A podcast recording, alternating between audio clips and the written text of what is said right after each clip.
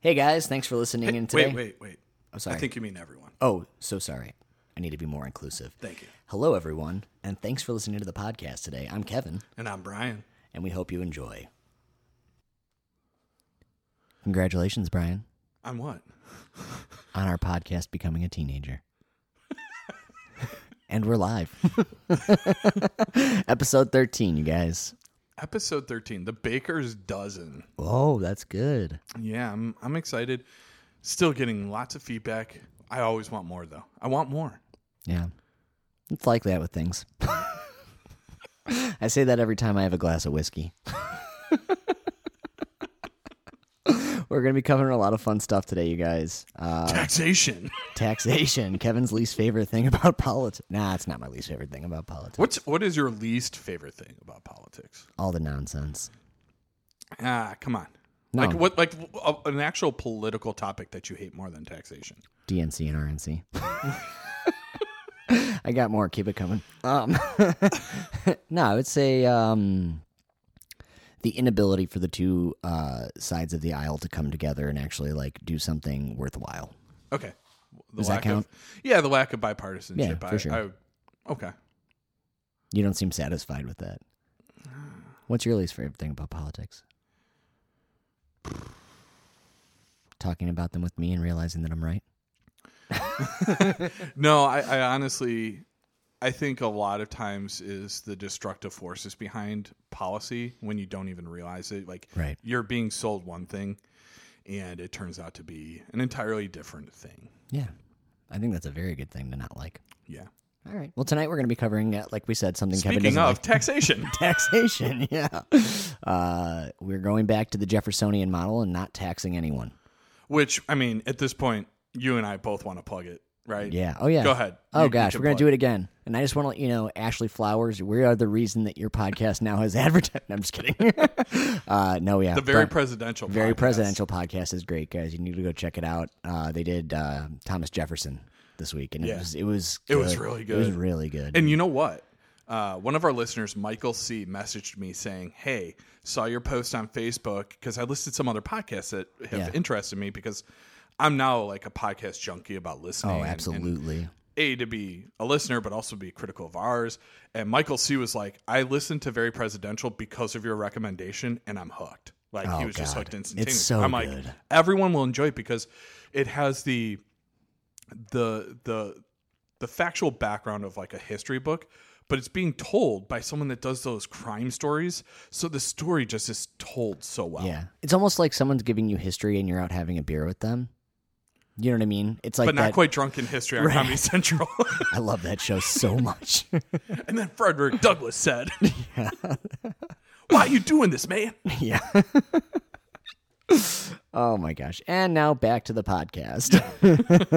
um, yeah, so uh, we will be talking about taxation. Uh, more specifically, we're going to talk about a moving to a progressive tax here in Illinois. So this is going to be a little bit more local Yeah. for all of our uh, international listeners. You're going to understand a little bit more about Illinois policy. Yeah, and how we're doing it all wrong.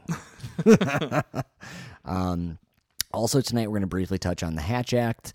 Uh, we've been meaning to get to that, um, you know, and just kind of Since the RNC. yeah, yeah, basically. Um, and then also we are going to end it off with some kind of, I guess, breaking news. Yeah, That just kinda- bombshell yeah, that just kind of fell into our laps today. Um, happened to be on the day that we record, so we're going to be talking about Donald Trump's conversation about coronavirus. And yeah, in Bob Woodward's leaked audio tapes. So, unlike The Atlantic, we can't say, oh, those are anonymous sources. This source is Donald Trump himself. Yeah. Or someone impersonating him very well. Deep fake. Uh, Brian, where do you want to start tonight?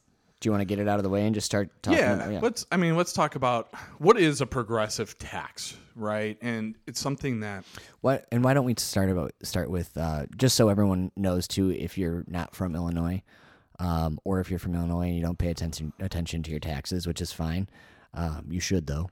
Um, I just shot Kevin a glance. I was like, no, don't advise Oh, our I- audience to not worry about their taxes. No, I wasn't saying that. I was saying you should be listening and you should Such be a paying attention. libertarian move. Don't worry about your taxes. No, that's it's not a- theft. That yeah. I was gonna say I, I do worry about my taxes. so we have a, we currently have a flat tax, which Right. um, is perfect for someone like Brian who wants equality for all. N- no. But a flat tax is basically across the board. Everyone gets taxed the same percentage. right. Um, if you are the uh, least wealthiest person in Illinois versus the most wealthy person, um, and what we would be switch or what they're, we're going to be voting on November third here in Illinois is whether or not we can switch that to a progressive tax. And the federal model right now is a progressive tax where based on the income bracket you fall in, you pay certain taxes on. Now, as you climb up that bracket, the amount above a certain threshold is what gets taxed. So, um, I've always been a big fan of progressive tax. I think we need to continue making higher brackets than the current, I think it's 37%. It was 39% under Obama. And then Trump's tax cuts brought it down to 37 as the highest amount. Correct. And the reason I'm in favor of that is it it provides more money to the government to then supply and, and, and do what it needs to do to function. As we've grown into this global economy, we've needed a larger and larger government to regulate it. We need to fund that government. Now, Illinois is one of what? How many states? Five. I think it's six? four or five. Yeah, that have a flat tax, and they they raised the taxes. I think in like one time since 2010 up to about 4.95 percent, right around Yes. five percent, Yes. and we have never really gone towards a progressive tax until now. Pritzker's current um, policy provision, what he's trying to get approved on November 3rd. Yeah, and just to be um, to kind of set it up here, um, most of the other states who have a flat tax have some sort of another taxation or some sort of uh, natural resource that kind of offsets um, the money that they're not making off of income tax. Um, you see places like Florida who just have no, don't they have They have no, no ta- state no income state tax. yeah no state income tax Or but they make right, but they make up for it with property taxes or something of the sort. Yeah, much higher property taxes and uh, higher sales tax. Correct, correct. Uh, Which Illinois Illinois has one of the highest sales taxes out there too, which is ironic. Right. Uh, Wyoming and Alaska were the ones that you were t- kind of talking about, where they offset all of the property uh, property costs and, and income costs by the natural resources right. produced by heavily. Mm-hmm. oil based. Um, Illinois, we don't really have that. I mean, we have farms. We have soy. Yeah, a whole lot of soy and a whole lot of corn. Uh, not knocking. We need more veganism Oh my in, gosh, in the yeah. United States for that to take Um, off. and so, what are your thoughts on the progressive tax, Brian? So, like I said, I'm I'm a big fan of it on both the federal and state level. Absolutely, I think uh, it's it's something that needs to happen at the state level. We look at some of the most productive states in this country. We look at California and New York, and they have progressive taxes that go up upwards of 13.3% in California. Anyone over a million dollars pays 13.3%. Now, that's not 13.3% across the board. Correct. It's It as you climb. you it's after climb like your millionth dollar. Right. Or, yeah. So one thing people get wrong is like, oh, I'm paying 13% on that million dollars.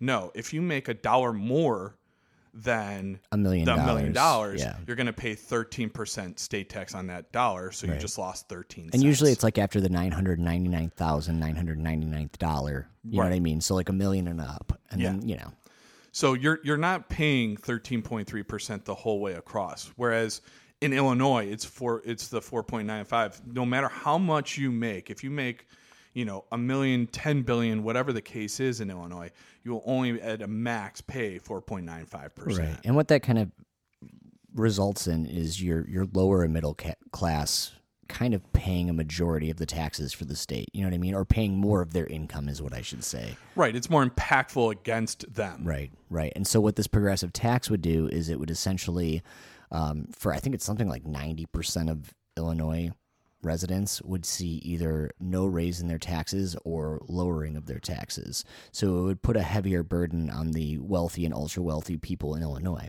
And for those of you that again don't live in the state, uh, we have a lot of issues here with not Wealth only inequality. well, yeah, well, not only that. I was going to say with debt.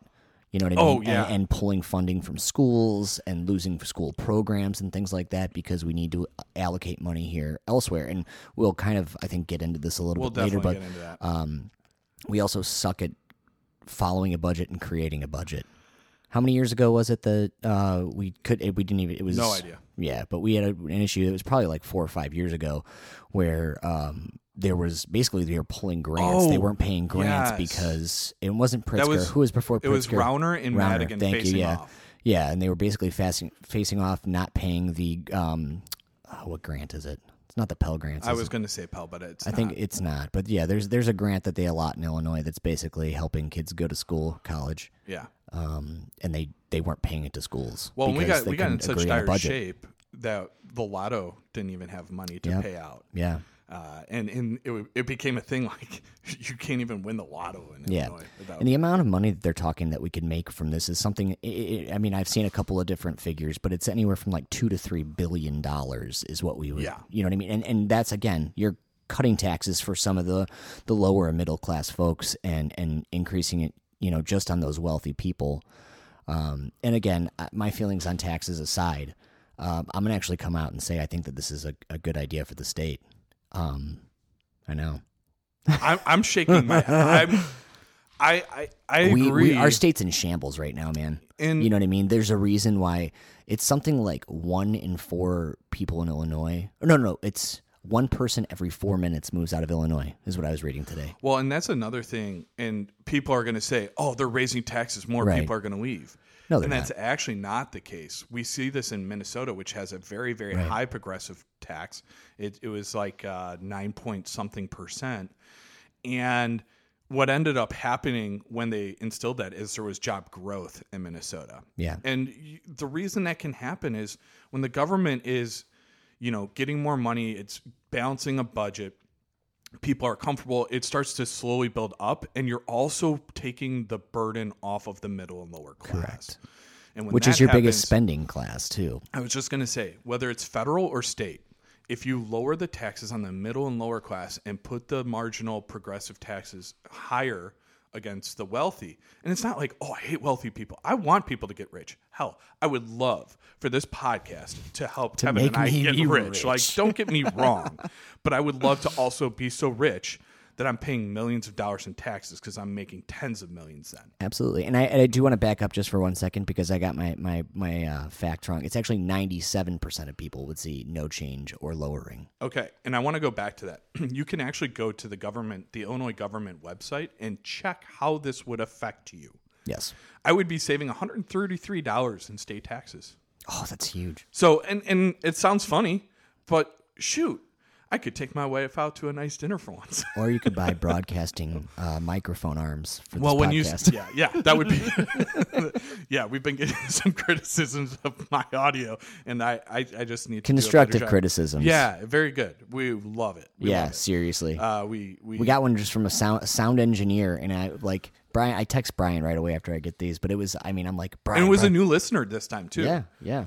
um, and we were uh, really excited. It, I, it was a former classmate of mine. I believe her father uh, started listening in, and I don't know if she recommended it, but Lauren D, thank you for recommending if you did, or it was I did a targeted Facebook ad for the first time. Yeah. So we're starting to put money into this, so we appreciate all the support you give us. But going back to the taxes, right? I really feel that, as Kevin pointed out, we're this relatively blue state. Oh yeah, that was off air. yeah, off air. Uh, we're I said, how could such a liberal state not have a progressive tax? yeah, th- that was a good paraphrasing. yeah, and I said uh, much more. it's it's baffling to me that we've been in such dire straits. I believe our our uh, credit is dropping dramatically every year Oh, absolutely, yeah. because we've continued to pile on the debt, and you know the coronavirus is only going to impact that further. So we need to start making adjustments now. Oh, and it, it already a has because of the amount of money that they've had to pay out for unemployment. Yeah, and and this is a progressive move, right? To progressive tax. It just makes sense. Now there's a lot of issues people are having because they hear tax increase and all of a sudden they freak out. And as Kevin pointed out, this affects uh, 97% or so and less. Like people are not going to be impacted the way they think or what certain groups, you know, super PACs are starting to put out this messaging that, oh my God, oh my God, you're going to see your taxes go up and they can do whatever they want. Now, I will say, Illinois has not been the best about, like Kevin said, setting a budget and sticking to it. So here we are saying we're going to raise the taxes. We're going to have more, you know, revenue for the state. Right. What are they going to do with it? That's where my issue in lies is because I just don't trust the Illinois government to properly manage our money. You know what I mean? So that would be my biggest, one of my biggest critiques. Uh, my other one is going to be this: is like I always, uh, and now I am w- not wealthy by any means. Um, I'm rich in character, though, um, uh, and family. Got a great family. Um, but uh, I, I'm I always kind of fight for those wealthy people. I feel as though they've done they put in their work for the most part, and you know what I mean. They I do feel like they deserve that wealth. Um, that being said, I do feel as though this is this could be something that could be great for the state as long as it's managed properly. And I think part of that is going to be getting the right people into I agree. uh, government and out of. yeah, I agree. um, I I- think that there's one person in particular that's kind of effed our budget. You're talking Madigan? Yeah. Okay, yeah, I, I agree that the Madigan power structure needs to be demolished. You know what it reminds me of? What's that? What's the name of the people that own the Bears? Is it like the Mc- McCaskies. Yeah. Just get them out of there, and I think the Bears will start winning. I think it's the same thing. If we get Madigan out, we're going to be moving in a, in a good decision. There you go. That was my one sports reference. And as uh, you guys don't know, but Brian knows, the only sport I watch is hockey. Like a true Canadian that you are. I. Oh, it's insulting, sir. I'm just kidding.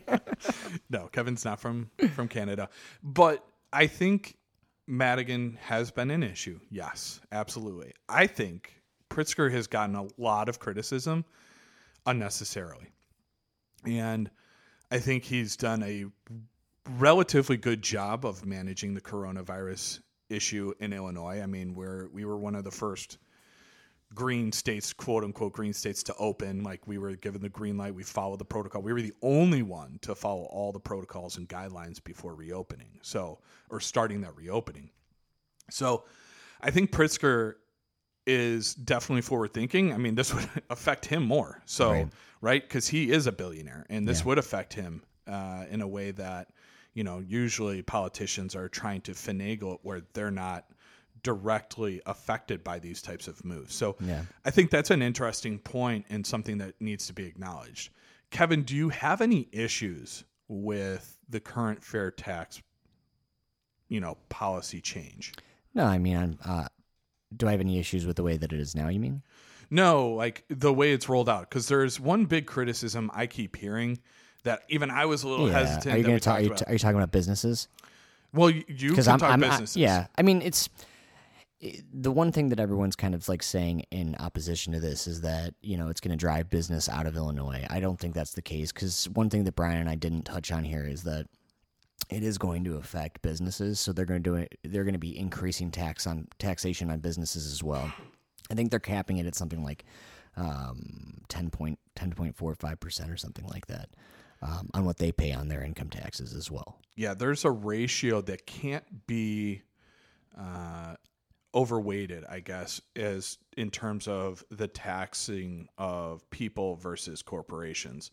Um, but I don't think it's the the type of taxation that would drive out businesses because Chicago has quickly become this hub beyond you know San Francisco and and Silicon Valley has the tech hub and New York has a lot of you know Wall Street and finance we're kind of in that middle ground where we get a lot of the tech and you know finance type uh, businesses in Chicago and stuff like that I don't think businesses are going to flee and in general this isn't going to directly affect a lot of small businesses that Yeah. are making like $250,000 in profit. I mean, if you look at the taxation in California, and there's businesses that stay there now, although many big businesses are moving out of California now and, and choosing to switch to places like Texas, um, but I think that's for other reasons. Yeah.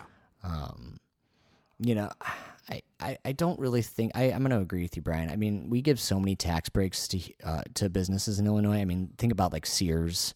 Um, I mean, they didn't pay any. Uh, I, I can't remember exactly what it is. They're just down the street from where Brian and Brian and I record, though. Um, and I want to say that they were Hoffman. Yeah, Hoffman Estates. Yeah. Um, but they were waived on their I think property taxes For a long for a long long time. They have a huge like Sears, the Sears holding headquarters is in Hoffman Estates. It's massive. It's a massive complex. Um, you know, and Well, and similar to like McDonald's and stuff like that. Right. Sears was not only like, oh, this retail operation, similar to how McDonald's is this, Mm-hmm. you know, fast food industry. It's it became like this real estate complex, right? It was Yeah. buying up land and, Yeah. and developing it and stuff like that. So, you know, to have the tax break in Illinois on land, of course they jumped at that. Right. And that's that's something you can kind of do is a way to increase business, you know, uh, to come into your state is give them those sweetheart deals. But then again, like how much of a sweetheart deal do you give? Because Right. you still need to generate that revenue. Like if you're going to up the taxes and then say, oh, well, we want you to come here, you don't have to pay taxes. Well, what was the point of upping them in the first place? So Right. There is there is a, a, a balancing that has to happen, and that usually and I'm not opposed to those kind of sweetheart deals. I think No, it's, you yeah. know what I mean. It's I think that uh, and just to take a little swipe at you here, Brian. I think that AOC was in kind of a dum dum for not uh, letting Amazon go into her district. Well, I I I dis I agree and they were disagree. they, they were offering sweetheart deals for them to come Yeah. into town, and it I think her biggest pushback was is what are they bringing? What kind of jobs, are Jobs. they bringing? Well, ten dollar an hour distribution center jobs aren't. I think they pay higher than that. I want to say it's fifteen bucks an hour. Yeah, they're so Amazon actually just released that they're going to be hiring like I think hundred thousand people globally and thirty three thousand like thousand in the next like quarter. So it's not like oh, in the next year we're going to hire like in the next quarter. Yeah, we're talking about a four month period. Yeah, and the corporate jobs are starting at a nice package. So for anyone listening and you're in the job search, like Amazon's looking good right now. yeah, absolutely. But they kind of have to after how much they profited over the last year. Yeah, I know that a lot of people also were concerned with you know kind of like a, a bracket creep happening too. Yeah. So the idea here is they have to actually amend the Illinois Constitution because in the Constitution it says, you know, the legislative and executive branch can change the taxation, but they cannot go anything that isn't flat. So they wanted in the Illinois Constitution it says it has to be a flat tax, whereas now in order to create a progressive tax system in Illinois, they have to make an amendment Correct. right? Because once the only way to make a change to law when it's an amendment is you make another amendment, similar to prohibition, right? Yep. We had the uh, we had the amendment, the 18th, Amendment, 18th and then the 21st and the repealed it. 21st. Real good way to remember that is you become an adult at 18 and you can start drinking at 21. That's how I taught my students. That's exactly how I remembered Yeah. it. Yeah. So the 18th Amendment, you know, prohibition, they had to repeal it with an amendment to make it go in effect. So some people are up in arms like, oh my God, this is going into the amendment. I got a pamphlet from uh, the Secretary of State, Jesse White's office. Um, it was signed. I don't know if it was really signed by him, but I'm going to say it was. It was stamped. you know what I kind of like about this though is He also signed my driver's license. that was nice of him. I did too. so it's like you guys signed a document together. Yeah. That's very cool. um, uh, one thing that I think is cool about this is like, because correct me if I'm wrong, Brian. They don't have to let us vote, like the people vote on it. They could have passed it. They could have passed it through, um, and they, at least what I thought I read. Uh, I do a lot of things during the day, but um, but it's kind of cool that we we the people of Illinois get to have the final say in this. Yeah, I mean, well, in order to pass a progressive tax, they needed to make an amendment. So Right. we actually have to vote on that. I think we have to pass it by 60%. Okay. Uh, but they could have raised the taxes altogether and basically just jumped it because, but then, you know, the way you handle that is you put people in office that you agree with their taxation policies on, right? So, oh, my my district guy or gal raised taxes and I didn't agree with that. Well, then vote them out, Right. Right. So that's the way to kind of attack that. If if you don't agree with the you know hike in taxes for you, vote someone else in that would would vote against this, right? Absolutely. So I was kind of surprised uh, that you were in favor of this, I'm delighted. I think you realize that our Yeah. budget is in such dire straits. That Yeah, and it's part something's part gotta of it's part of it's selfish because I fall into that group that'll either have no increase or I'll save money. Yeah, like I said, I actually went to the Illinois Gov website. I, I don't know the exact website, but you can uh, Google, you know, how does the fair tax affect me, and it'll take you to the website, and it'll you type in how much do you make, and Right. Are you single, married, are you filing jointly, and all those little normal tax questions. You don't have to actually give your tax information. It's all hypothetical. You plug in the numbers, and you see what how it affects you. Right. And like I said, it it would affect me in a good way. Yeah. Um, but that's also why there's big money being spent on voting no, and I'm starting to see those lawn signs vote Yeah. no and stuff I think like if we if we were speculating though, I I don't see why it wouldn't pass. You know what I mean? If you're talking about 97% of people not being affected, but there's so I agree, but the the messaging right now Yeah. is definitely gearing itself as this could easily ramp up your taxes the next year. Like you don't know. it could. I mean, And- they could already do that though. Well, they're saying like it's going to affect your taxes. It's going to affect Kevin's taxes. It's going to affect Brian's taxes. That's how they're presenting it from the opposition side. Yeah. Uh, the Republicans are. This is becoming a partisan issue. Uh, the Democrats are falling on the yes to the fair tax trade or the fair tax policy, and then the Republicans are falling the other way. And the messaging from from the Republican side is saying, Which is pretty standard, which again is why I think it's so baffling that we don't already have it. yeah, if, if people were to vote based on party regarding this taxation, I would be surprised if it didn't pass. However, people hear higher taxes, and all of a sudden they hear this messaging. You know, the the, the vote no, and you see those you know damning commercials that are going to be playing like crazy. Oh, yeah, they already because are, the yeah. money is coming from that side. You know what's surprising is they're all over YouTube. I haven't seen. I mean, I don't watch a lot Yeah, of television in yeah. general, but Well, me neither. That's where I'm seeing a lot of it. and it's digital. you know what I mean. I, Mm-hmm. they have their algorithms too. So like you know when, when I was researching it, I'm sure it's like, hey, you should watch this video. hey, maybe I should. do you want to learn how to podcast? Watch this video. Oh do Oh you know, want to know more about the fair tax? But like that's all I see. Oh, yeah. Yeah, seem yeah. to get now. and Grip Six belts. I thought Oh, those yeah, are cool. I thought those were so cool, and I watched a full ad, Yeah. and all of a sudden the algorithm tweaked me. Guitar Center is just all over my feed.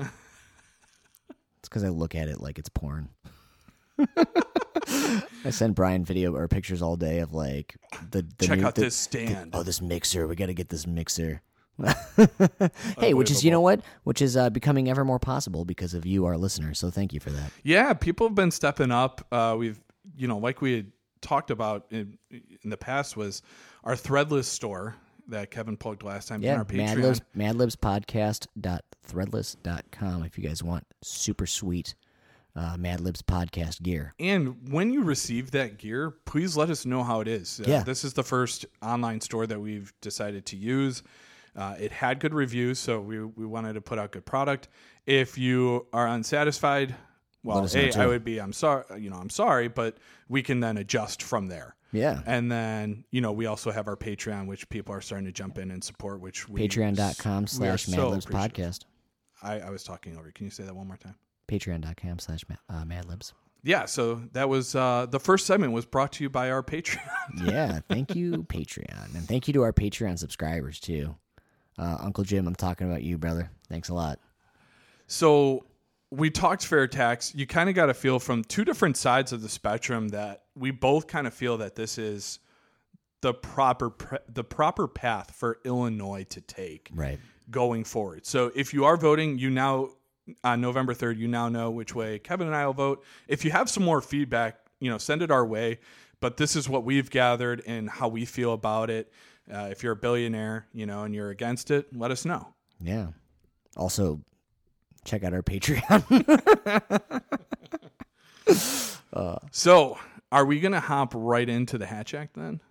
That's up to you, Brian. We can do the Hatch Act. Yeah, I think our next we- two segments are going to be a little bit, uh, a little bit shorter. But we do, we like I said, we really wanted to cover this Hatch Act because it is in the news right now. Uh, because the Democrats have uh, began to uh, Open an in- inquiry. Yep, yes, yes. And so basically, the Hatch Act, um, in a nutshell, because there's a whole lot of amend, not really amendments to it, but there's a lot to it. Uh, basically, a person in power or a person a, a, a person who works in in government Mm-hmm. cannot use their office to uh, or to further their own political gain. specifically in the executive branch Correct. as well so it's people that are appointed by the president and confirmed by the senate so when the president takes power we all know about the cabinet and certain uh, judicial branch members and stuff like that anyone that's appointed by the president uh, even you know they appoint the director of the FBI, CIA, all that, Right. and all anyone that is appointed by the president then has to be confirmed or given office through the executive branch cannot participate in the campaigning for a current president, Correct. except the vice president and the president him or herself. Correct. Yes. Um, and that goes as far as like you're not even allowed to like really like it on Facebook or promote it on your own personal uh, social media. It's you you can't do it outside of office or outside of work. Really, is what I should say. Right. Um, and you definitely can't do it when you're on official business. And the reason we bring this up is um, the RNC. Yeah. so the RNC, the reason, the main reason that the Dems are opening this is a they can't go after Trump with this. So finally, we're not bashing Trump, but at the same time, he was kind of the ringleader of the RNC. It's his convention. But Mike Pompeo was in Jerusalem on official business and is one of those positions that's appointed by the president and confirmed by the Senate and decided to speak at the RNC. Literally, the aides in Mike Pompeo's office were told, do not participate. You are not allowed to. He himself warned his own people working for him to not do this. And then, night two, he shows up and starts talking at the RNC well, on official business. while on official business. So this was in direct violation of the Hatch Act. The other uh, person, I believe it was the um, Secretary of Homeland Security, is part of the naturalization, which in itself pissed me off because this is supposed to be one of the biggest days in this person's life. You are becoming an American citizen. We're the greatest country in the world, and you get to be a part of it. And here it is being used by Donald Trump in the in the RNC, and the Secretary of the Homeland Security is part of the officiant uh, officiation of officiation. He was an official of the naturalization process. Officiant, Officiant. right? I don't Google it. but the problem here is there were multiple people and that's not even Right. to to bring up some of the people that helped arrange this or fundraise for it or anything like that so there were many many people that are part of the executive branch that took a lot of time from their official duties to make this happen which is essentially a waste of taxpayer dollars Yeah. And so the last person to make an amendment or make a change to the Hatch Act wasn't it Obama? he was he And do you know what that change was? Uh, I I do know it was supposed to make it stricter. Yeah. and it was it was leading into his second term, Mm-hmm. uh, I believe, or right right as he was going into it.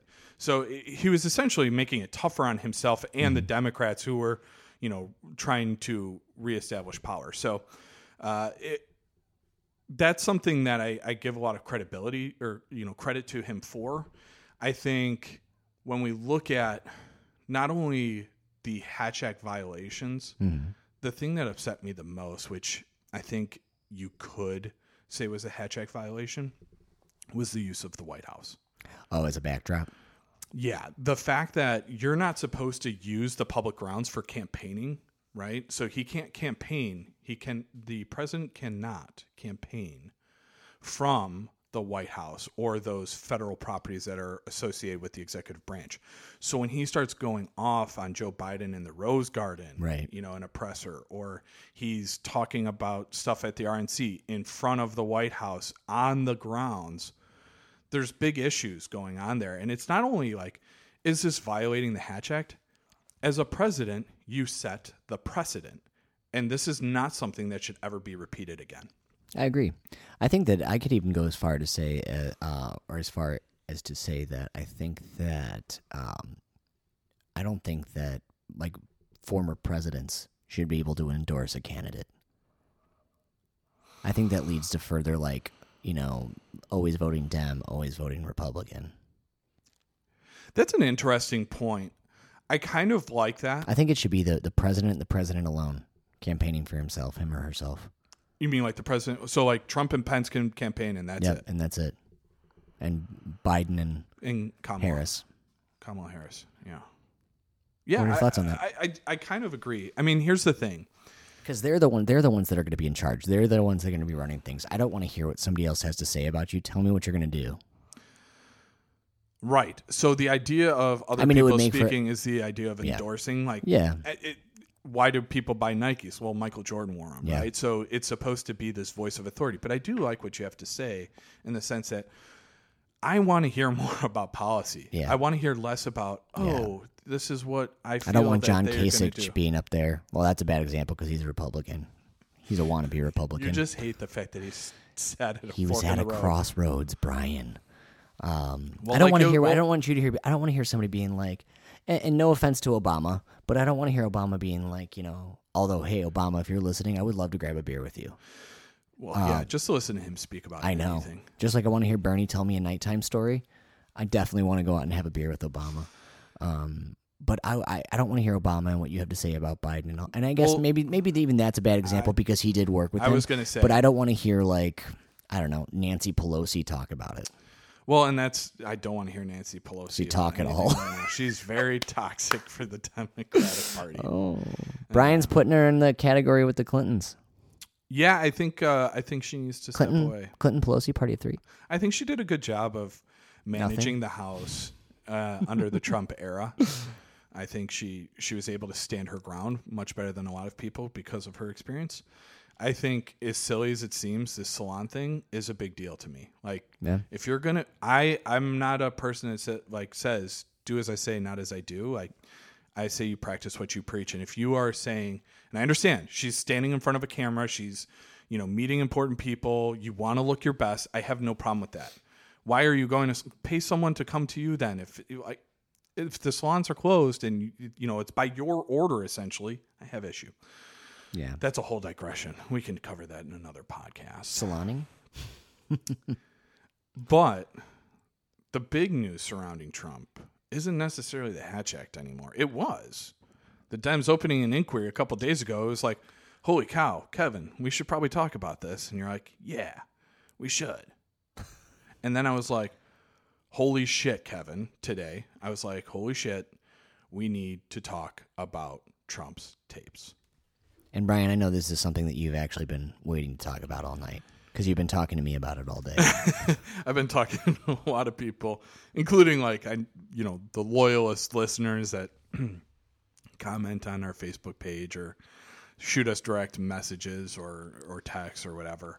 So I've been talking to a lot of people about this because I, I I think this is not just another thing that should blow over. This is like the the release of the Watergate tapes to me. This is so incredibly big that if you're still looking at this from an unbiased opinion, you're like, oh, I'm kind of on the fence, and you go with Trump after the Atlantic article, after this, I I don't know what your redeeming factor is as a voter for me.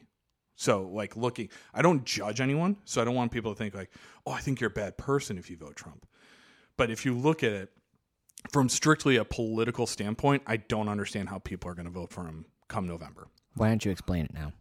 So do you want me to? I, we could play the tape. No, well, no, that's fine. Uh, what essentially happened was Bob Woodward is this really, really respected journalist. In fact, when I say Watergate tapes, he was the one of the two journalists that broke that case wide open. And he's since done many political bestseller nonfiction books and has been asked by presidents to be interviewed and you know written about written about and Bob Woodward did the he did several books with Bush and Trump invited him in. Bob Woodward is a brand, right? And Trump really associates well with brands. That's what he respects. Whether it's Goya beans or whatever, his own name, it's all about the brand. So if he was going to have a journalist essentially vindicate him, who better than Bob Woodward? And he went into this, I think, believing his charm and charisma would get him through. And Woodward would essentially verify that he was a good president. Right. And that was kind of the thought process from the Trump side of things, at least what I think. But what we found out when Woodward is now releasing the book, he released some of the tapes. So when we had the Atlantic issue, the Atlantic, everyone started questioning, oh, these are anonymous sources. We don't know who they are. Well, we have the tapes that are the damning evidence against Trump. And it all has to do with his response to coronavirus. Essentially, on February 7th, the interview takes place, one of the first tapes leaked, and he talks about how the coronavirus is a very, very serious matter. He thinks that President Xi has it all taken care of in China, but goes on to say that this is not just a flu virus. He says, Did you know that the flu kills 25 to 30,000 people a year? That's about 1%. This is something that could kill about 5% of the population, which, when we look at it, that's about accurate. So he's already identifying just how deadly the coronavirus can be. He also talks about how it's airborne. It has nothing to do with touch. It's all about how it spreads through the air, and that makes it even more dangerous and more contagious. So, that would be a great thing for a president to share with his people. That would be something a leader would do. A leader would tell his people the truth. But literally two, three weeks later, I think it was February 20th or the 28th, at a uh, South Carolina rally, he was talking about how the coronavirus was the new Democratic hoax. Verbatim, he called it the Democratic hoax. So we have him on tape weeks earlier saying, This is incredibly deadly. This is very dangerous, and we need to get it under wraps right away. He thinks China has it under wraps. It's going to be taken care of. We need to we need to do this properly. I have a really big problem with this. I understand he also said he wanted to make sure things were calm, right? If he were to present this in a way that alarmed people, the stock market, his his bell cow of look at what I can do would drop and he was scared about the stock market reacting. So he wanted people to remain calm, have no sense of emergency.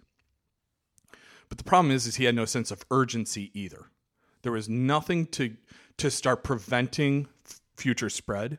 He didn't wear a mask for six months, even though he acknowledged that it was airborne. And when doctors and scientific experts like Fauci started saying, we think masks would be helpful, he refused. But he knew on February 7th just how dangerous this could be. He said 5% of people could die from this. This is not the flu. And I can't tell you, Kevin, how many people I talked to saying this is just another flu because that's what he wanted to promote. Yeah, and I do want to. I just because um, I was looking up here too. I wanted to see what the actual death rate was for corona, coronavirus, um, and I think it's it, what it, what I'm finding here is something around like three and a half percent. So it has dropped. It uh, was at five percent. Uh, well, because they put out that whole thing not too long ago. And again, you know what I mean. You, I'll this explain is, that. This, this is the, this is one of those things where it's like we talked last week about how I really like to sit and wait until all the data is mm-hmm. in, and with something like this, um, I don't really. I mean, I do care what the total death rate is, but to me, it's like this is definitely something that. Um, I mean, it's it's something that freaked me out, especially in the beginning. Um, but uh, I know that they were saying something about what the percentage death rate it is versus percentage 94 de- versus 6 huh? are you talking about the cdc readjusting somewhat yeah but i'm just saying that versus like pre-existing conditions mm-hmm, versus mm-hmm. no pre-existing co- so 6% of covid deaths had no pre-existing conditions 94% of the deaths due to covid also had pre-existing right. conditions I'm not downplaying. COVID, no, I know you're not. Okay. No, but that's an important thing because I had this discussion with family members at a gathering and stuff like that. And what I want to under, what people to understand is the COVID, the coronavirus, sucks exacerbated those those issues, right? Did some people die in hospice care or, you know, in the hospital when they were probably fading? Yes, absolutely. and sure, there I'm sure there are many cases of that. But the problem is there were a lot that didn't. And they're saying, "Oh, well these comorbidities also helped cause it." If someone gets shot, the bullet didn't kill him, the internal bleeding did. Well, the bullet was also a big factor. So, when someone has diabetes, yes, that's a comorbidity, COPD, right? Cardiovascular disease. All of these things could help attribute, but they weren't dying two weeks later because of those things. They were dying two weeks later because of COVID. They were going on ventilators. People are, you know, there are instances where people are still not recovered months later. Right. You know, they weren't losing their taste and their sense of smell because of diabetes. That's what would f me up, dude. Not to interrupt you, yeah. But like losing, and I maybe in the sense of smell or like the sense of smell is like, yeah, maybe I can do without that, but not tasting things. I love food so much. Well, and that would so for someone like you who is younger and healthier, there was a statistical likelihood that that's all that it would be for you. You know, you would have some chest pains and, Yeah. and loss of Still freaks me out. Yeah, Still freaks me out. it's it it would feel like to you almost like a flu like bug. But the problem is, is you didn't know whether or not that would be the case. Even young people were dying, thirty year olds and stuff like that. That did happen. If I had the money for it, I would definitely go in to see if I have the, uh, like, if I've actually had it already. What do they call that testing? Oh, the antibody testing. Thank you, the antibody testing. Because I had a real bad bug back in February. So Like my wife said the same thing. Yeah, and she got it and she was she tested negative for the antibody. She has not had it yet. I should so do it. you can yeah definitely look into it. It is a little pricey, but uh, here nor there. The the main argument here for me and why it's so substantial is he downplayed this. He didn't have a proper response, although he is acknowledging on tape to a reporter that it that was bad. is a bad Yeah. situation. I think his I think his verbiage too was something along the lines of like, "This is not just uh, a common flu. This is not a It's strenuous far, flu." Yeah, it's yeah, it's far worse." Um, and he kept saying the same, you know, Trump words. It's very tricky. Yeah, it, it can be very delicate. Yeah, very delicate, very trippy. Yeah. tricky. Yeah. And then we also have him saying, I think it's a month later to Bob Woodward, that yes, he was trying to downplay it. He didn't want to cause alarm. He wanted to actually suppress. And I'm not sticking up for him, but I, I mean, I, I guess I can understand that because I think there are some things. It's like when you tell a white lie to your kids, but I think this is slightly different. Yeah, this is different than Santa Claus. Uh, Brian. Here's the And thing. here comes the Dem and Brian. Well, no. Let her rip, kiddo. Here's the thing. When we look at it, he had an obligation as a leader to tell us the truth so we could arm ourselves. And I think that that's something not just with the coronavirus, but just in general as a president or as a leader of a you know a country. We talked just- about yeah. Lyndon Johnson, Yeah. right? Signing the Civil Rights Act Yes. and saying, this is going to cost us this, this out. Yes. We're going to give up the party's advantage Yeah. because it's the right thing to do. Yeah, And I'm questioning the Republican Party, I question both parties, Brian. but let's talk about the Republicans for a second. what are they doing that's right Yeah, with anything right now for the last 20 years? Tell me. I mean, I mean, I'm you're putting you me on the yeah. spot. Yeah, can I? How about next podcast? Next twenty. Sure. So I'm gonna write this Sure. down. Yeah, because I'm. You could probably come up with "No Child Left Behind," which Oh, eventually boom! There's on. there's one right there. yeah, that absolutely destroyed education in America for about ten oh, years. yeah. So, because it was underfunded, it, and we went into two unnecessary wars. So we have this big issue. Well, one was unnecessary. Iraq was unnecessary. We have this huge issue with okay, the bombshell. February seventh, he says this. February twenty eighth, he calls it a Democratic hoax and saying the Democrats are politicizing it. In that instance, who is politicizing it? He knows it's serious, and then he's telling people it's a hoax. A month later, he's talking to Bob Woodward saying, I, I definitely needed to downplay it. I didn't want to cause, you know, alarm for people. I didn't want the stock markets to overreact. I didn't want the economy to tumble. And then his press secretary today said he was he would never downplay these things. He took coronavirus very seriously. So the messaging from your press secretary, the one that's going to handle your messaging for the White House, is saying the exact opposite of what goes on those tapes. What he actually says, and this is a big issue with this administration, is they say one thing and then deny it later. And no one really calls them on it because it's anonymous sources or people from within the White House or whatever they want to say. Now we have it on tape and they're still denying it just like they would an anonymous source. So the question becomes as a voter, how do you trust not only this candidate, but a party that says we don't have a platform, we are following him into the dark. We are going wherever he wants to go. There's a big issue with that, Kevin. And for me, I really need people to not only think about you know, November 3rd and what party could take control. It's like at this point, we're fighting for the soul of America, and I just didn't think it would be sold for so cheap. A couple extra bucks in your from your tax write-offs. Really? That's what it took. Now you're going to say, "Well, he did. I got money back in my tax write-offs." That's all it took. Okay. No, I mean, you know, Brian, I, I, I don't disagree with you. I think it's something that should have come out. Um, I think you're being a little harsh. With what? Uh, mostly just like down, kind of like not really downing, but uh, just uh, kind of dissing the Republicans there a little bit. I think there's okay, not some- Mitt Romney. Sorry. Shut up.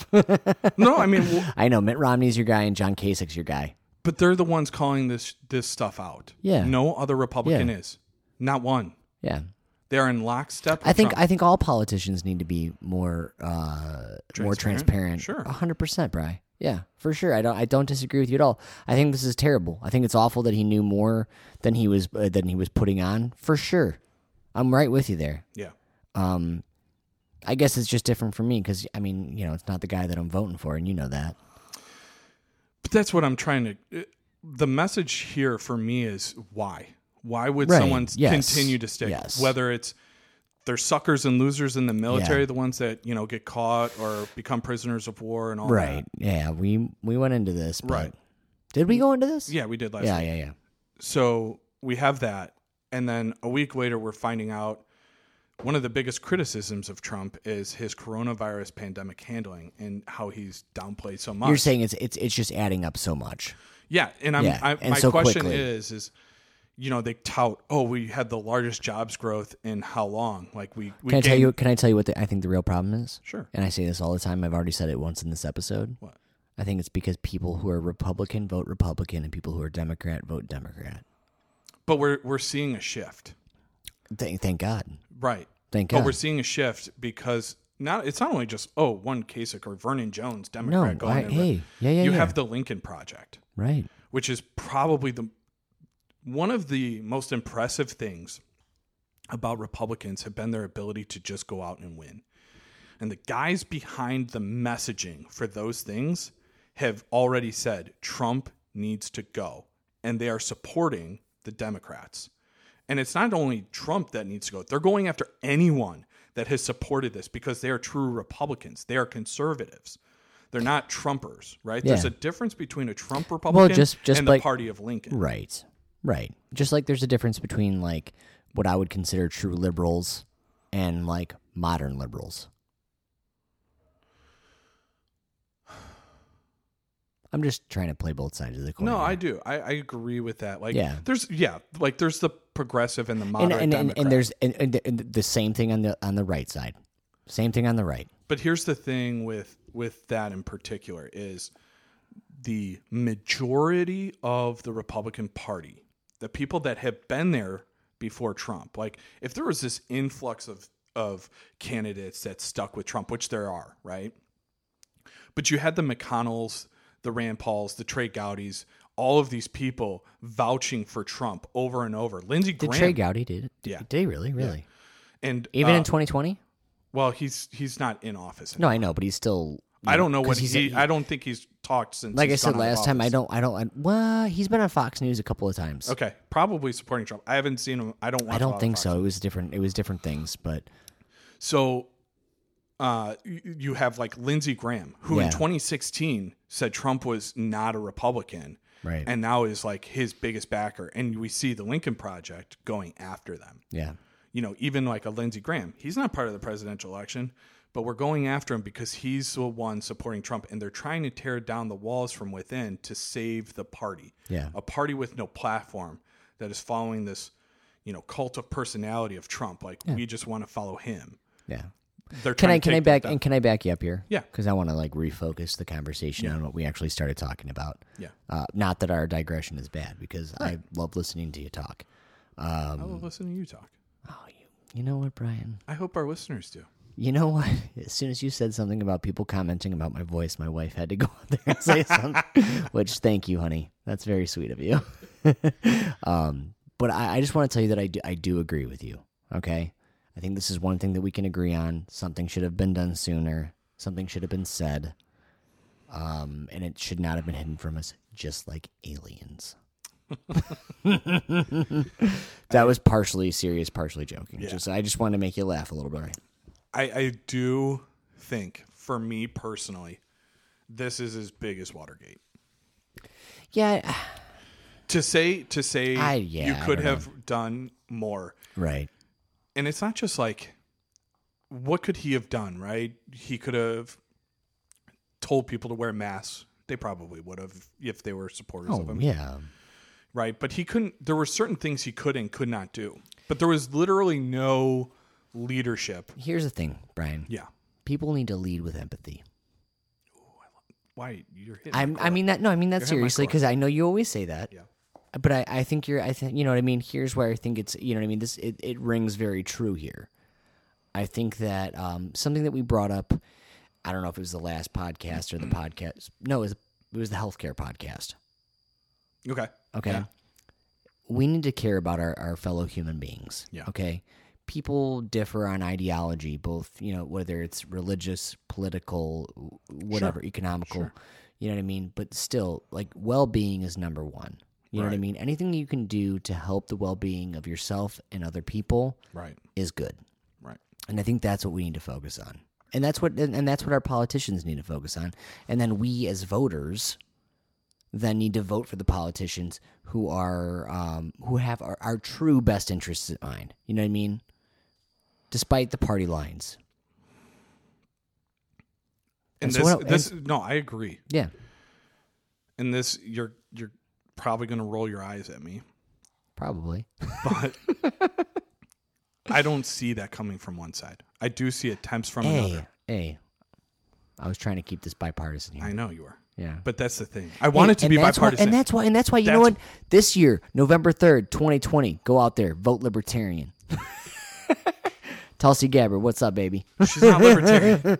I know. Yes, she is. She just doesn't know it. I think we see one side trying. Are they always successful? God, no. But I think you see at least motions to Yeah. try and do things that are going And, to. and I make hear what you're and I hear what you're saying, but I'm just telling you right now. Let's leave it there. Drop the what's in your. Nothing. Brian's looking at his his uh, water like there was something in it, and I was very It's concerned. cool. It's cool. I fed a little bug. You know what? Now I'm- it's a protein shake. as well as a bartender server, as soon as somebody looks down at their drink, I'm like, oh no, there's lipstick on there for sure. Despite your party, yeah. despite your beliefs, I'm not. So I. vote for who you believe in Yes. and for who you trust. And you know what? And vote for this podcast to win. I'm. And you know what, Brian? I'm cutting you out. No, I'm just kidding. Go on. Oh no, I, I, I agree. I, I do. wa- I always say at least go out and vote. Like if Yeah. you disagree with me, great. Let's have a discussion. And if you feel differently, great. If not, great. Like we had a discussion. You were at least civil. You and I disagree on things. Uh, even this, like I know you feel like I'm.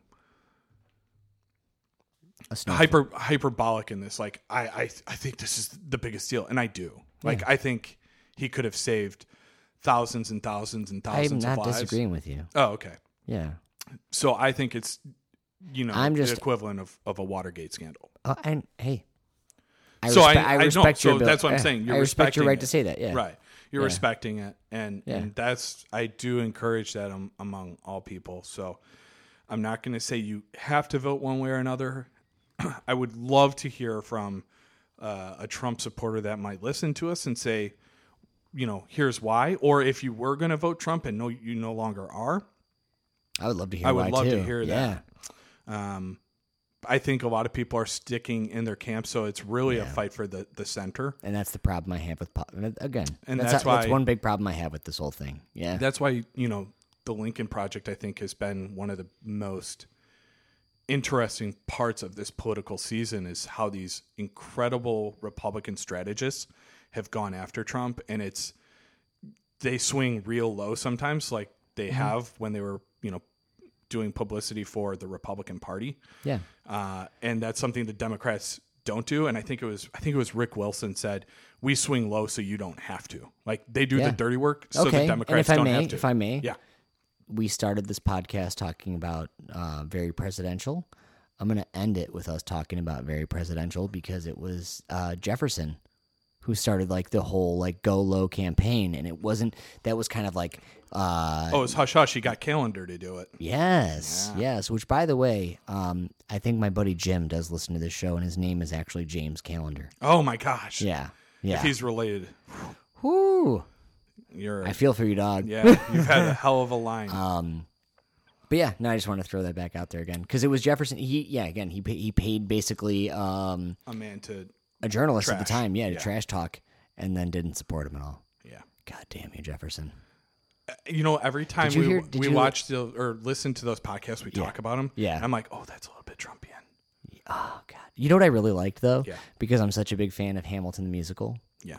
Is that uh, they talked about how Jefferson had this giant statue built in his honor, Yeah. and then built a very small statue of Hamilton next to him because he was like his biggest uh, Rival. Yeah, yeah. Gosh. All right, well, you guys, we're gonna cut it off there. We're uh, over an hour now, but we we appreciate you guys listening. Remember to uh, you know if you do enjoy the podcast, uh, hit us up on Facebook. Make sure you like us, share us, all that kind of stuff. Yeah. Please keep sharing.